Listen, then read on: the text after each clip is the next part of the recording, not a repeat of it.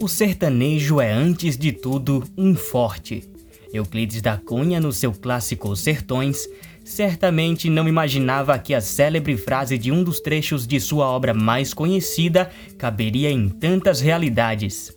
A garra presente no homem descrito pelo autor também rodeia os laboratórios das universidades espalhadas por este Nordeste. Lá onde a ciência acontece, também é necessário força para driblar os desafios diários de produzir em meio à escassez de investimento.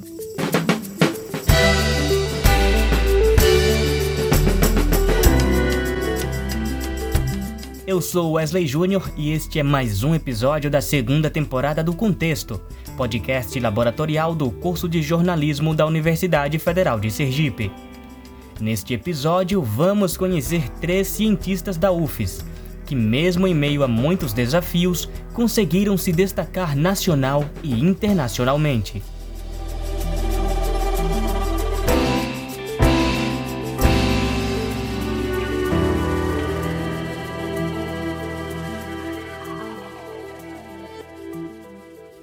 Um deles é o professor do Departamento de Fisiologia, Lucindo Quintans, que no ano passado entrou para a lista dos cientistas mais influentes do mundo. O sertanejo, antes de tudo, é um forte. Então, o nordestino, ele, antes de tudo, um forte.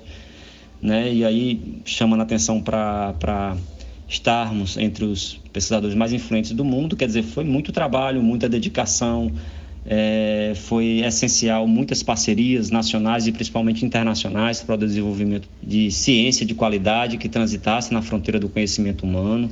Lucindo ainda explica a importância de estar neste ranking para a UFES e para a ciência brasileira. O fato de estar entre os cientistas mais influentes do mundo, isso é muito importante para qualquer pesquisador, porque demonstra que seu trabalho tem relevância científica e que é lido, é referenciado e é utilizado como um parâmetro para é, desenvolvimento de outros trabalhos, de produtos, formação de recursos humanos. Então, isso é muito relevante para a carreira de qualquer pesquisador. É, de maneira geral, isso tem uma repercussão muito grande também na própria vida do grupo de pesquisa do, ao qual esse pesquisador faz parte, porque você amplia as relações com outros países, com pesquisadores de outras nações, principalmente das nações desenvolvidas, que desenvolvem trabalhos juntamente com, com você na fronteira do conhecimento humano. Né? E também, o que eu acho que talvez seja o mais importante, é que também cria divisas, gera captação de recursos e também amplia a capacidade é, da própria universidade como um todo em criar mais espaço dentro do cenário nacional e internacional, é, dentro da, das pesquisas que desenvolve. Então, é muito importante para a ciência brasileira é, termos pesquisadores que estão entre os mais influentes do mundo.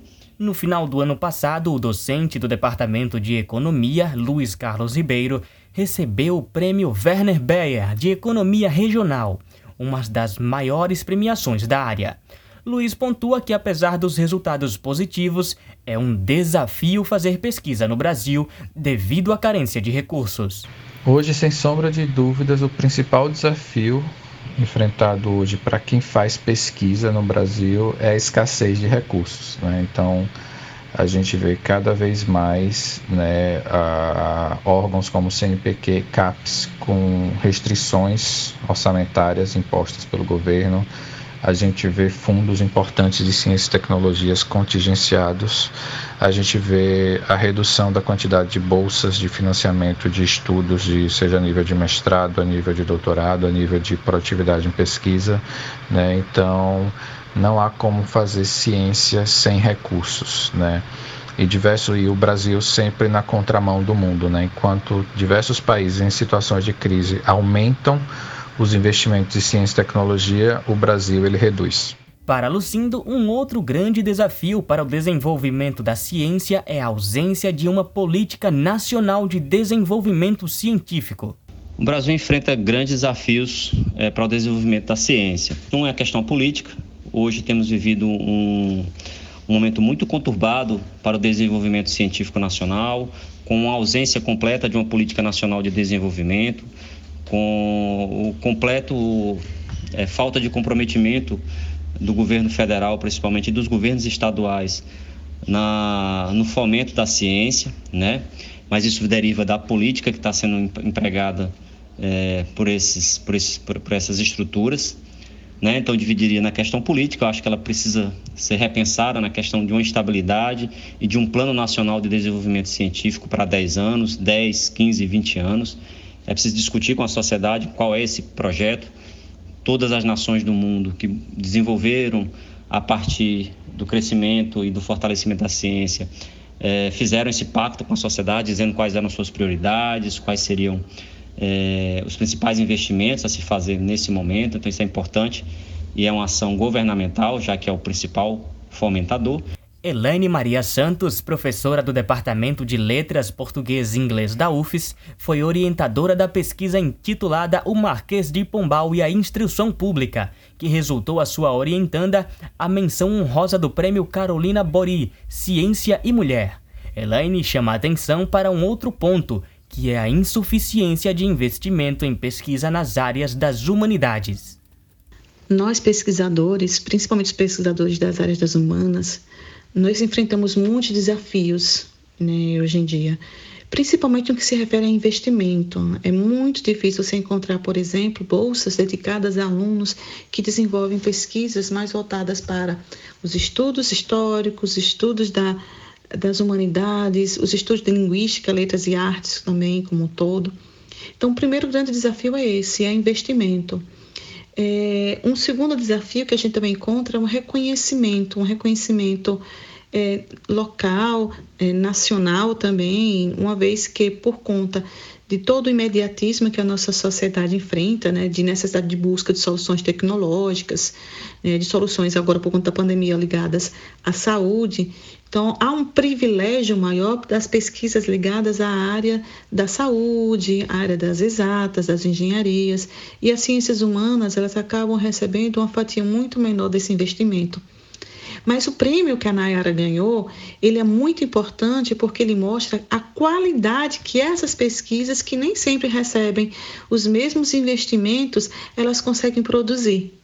E não só produzir, mas também ser premiado, né? E, e, e essa premiação ela pode levar a gente a esse tipo de reflexão, né? Do, de, que, de que tipo de investimento eu estou dando para as áreas das humanidades? O que mais poderia ser feito para que eles pudessem ter uma visibilidade maior nacionalmente? Porque a, a premiação ela mostra muito isso, né? Mesmo com poucos investimentos, Naira conseguiu um destaque nacional. Tá? Então, acho que essa fica uma das grandes mensagens, né? não somente né, localmente, mas a nível nacional e governamental principalmente. Vamos continuar a investir nas ciências humanas. As ciências humanas elas são importantes para uma, uma análise mais aprofundada do que foi, do que é e do que será a nossa sociedade. O investimento financeiro é parte importante para a execução de qualquer que seja o projeto de pesquisa e o pró-reitor de pós-graduação da Universidade Federal de Sergipe, Michel Santos Soares, explica que existem quatro modelos de investimentos para estes estudos. Devemos entender que há quatro formas principais de financiamento das pesquisas pelo Estado brasileiro. Uma forma muito importante são as bolsas. Então, existem bolsas de iniciação científica, os alunos que estão na graduação, as bolsas de mestrado e as bolsas de doutorado. No caso de mestrado e doutorado, para que o aluno tenha uma grande dedicação a seu projeto de pesquisa. Segundo financiamento é diretamente aos programas de pós-graduação, financiamento pelo PROAP, a verba que paga, entre outros itens, viagens, alunos, viagem professores, diárias, inscrição em congressos, compra de materiais. Michel complementa trazendo as outras duas formas de investimento, editais de financiamento de pesquisas e as estruturas física e humana das universidades. A terceira grande forma de financiamento é por meio de editais de financiamento de pesquisa como os apoiados pela CAPES, pelo CNPq, pelo FINEP e pela FAPTEC, no caso do governo estadual. E a quarta forma é a própria estrutura física né, da universidade, a própria estrutura física e estrutura humana também, por meio de secretarias e técnicos e também os salários dos docentes e pesquisadores. Como os outros nossos três entrevistados anteriores ressaltaram, o investimento econômico do Brasil nas pesquisas científicas não é o ideal. Michel afirma que existem diferenças entre os aportes financeiros oferecidos por alguns países. Ele destaca que uma destas distinções dentre o Brasil e outros países mais avançados no campo científico é o apoio das empresas privadas nestas nações, situação menos recorrente no nosso país. Em conversas com outros pesquisadores de outros países, né, nós sabemos que há países que apoiam mais e países que apoiam menos seus pesquisadores. Né. Uma grande diferença que nós temos em relação a outros países mais avançados é que lá a verba de financiamento ela também é muito dada pelas empresas privadas. Então é muito comum essa cooperação da empresa com a universidade. E a própria empresa, então, ela financia as pesquisas na universidade, o que acaba aumentando as fontes de receitas para que as pesquisas sejam feitas. Apesar de todos os desafios, para o professor Luiz Carlos, fazer ciência é uma necessidade, pois a produção científica está diretamente ligada ao desenvolvimento da sociedade. É, eu, como pesquisador, e de certa forma cientista, eu acredito que a ciência, a educação, ela é a base para o desenvolvimento de qualquer sociedade. Né? Não tem como você se tornar um país desenvolvido sem investir em ciência. Né? Não adianta você. Né? A história já mostrou que o simples fato de você ficar extraindo recursos da natureza e vendendo para o exterior, isso não desenvolve o país. Né? Na verdade, deixa a sua economia bastante dependente. Né?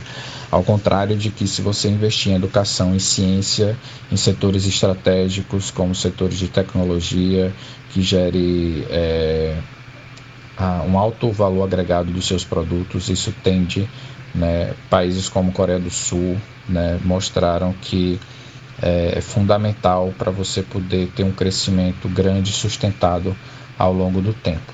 Obviamente que isso deve ser acompanhado com educação boa e de qualidade né, para todos os brasileiros. O pesquisador Lucindo explica a grandiosidade da ciência, destacando as mudanças ocorridas na sociedade a partir de estudos científicos. A ciência, ela é a, talvez o, o, o, um dos fatores mais importantes, se não for o mais importante, é um dos mais importantes fatores de desenvolvimento das sociedades e da humanidade como um todo. Então, a expectativa de vida mudou, a qualidade de vida mudou a partir de descobertas científicas e de desenvolvimento de produtos que facilitam nossa vida, por exemplo, como o celular, que eu estou utilizando agora para enviar essa, essa, essas respostas a, a essa reportagem, é, derivam de muitos estudos, de muita pesquisa. Então, a, o desenvolvimento a, da humanidade ela é intrinsecamente ligada ao próprio desenvolvimento da ciência. Atualmente, a sociedade está vivendo a maior pandemia do último século, né? pelo menos você comparando com a gripe espanhola, é a maior pandemia é, desde a gripe espanhola. E você tem assim um, um, desenvolvimento científico assustador, fantástico na área de produção de vacinas. Foram desenvolvidas vacinas em tempo recorde, vacina com eficácia é, digna de nota. E tudo isso derivou de conhecimento científico, né? De acordo com o pró-reitor, a ciência busca não apenas resolver problemas atuais, mas se antecipar a problemas futuros. A ciência vai responder questionamentos feitos pela sociedade, como, por exemplo, necessidade de novos produtos, novos processos de fabricação, novos materiais, novos softwares, modelos de negócios, novos meios de transporte, novas teorias para a própria sociedade, medicamentos, vacinas, nós estamos vendo necessidade agora, certo? E assim sucessivamente. É importante ainda entender que a ciência também dá à sociedade elementos para o desenvolvimento de produtos e processos antes mesmo que a sociedade sinta necessidade. Também é papel da ciência se antecipar problemas que podem ocorrer daqui a 5 ou 10 anos, por exemplo. Então não é apenas resolver problemas atuais, mas tentar se antecipar ao futuro próximo. Para Elaine, a maioria dos dilemas da sociedade é solucionada por meio de soluções científicas. A ciência sempre em primeiro lugar. Uma sociedade sem ciência, ela não cresce. Ela pode até ter uma tecnologia mantida com o seu passado, mas as inovações elas são necessárias, porque novos problemas surgem e novas soluções são necessárias. E essas soluções elas saem 90% das vezes a partir da academia. São nas universidades, nos centros de pesquisa que nós temos todas ou muitas das respostas das quais precisamos para a construção de uma nova sociedade igualitária, sem diferenças sociais, de acesso a todos, uma sociedade livre. É com essa mensagem de incentivo à produção científica em nosso país que encerramos este episódio. Certos de que o caminho a ser percorrido ainda é longo, mas passos já estão sendo dados rumo ao desenvolvimento por meio da valorização da pesquisa e reconhecimento da ciência como uma grande aliada do desenvolvimento social.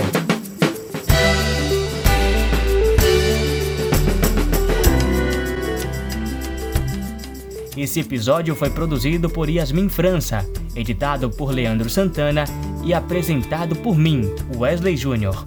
Até mais!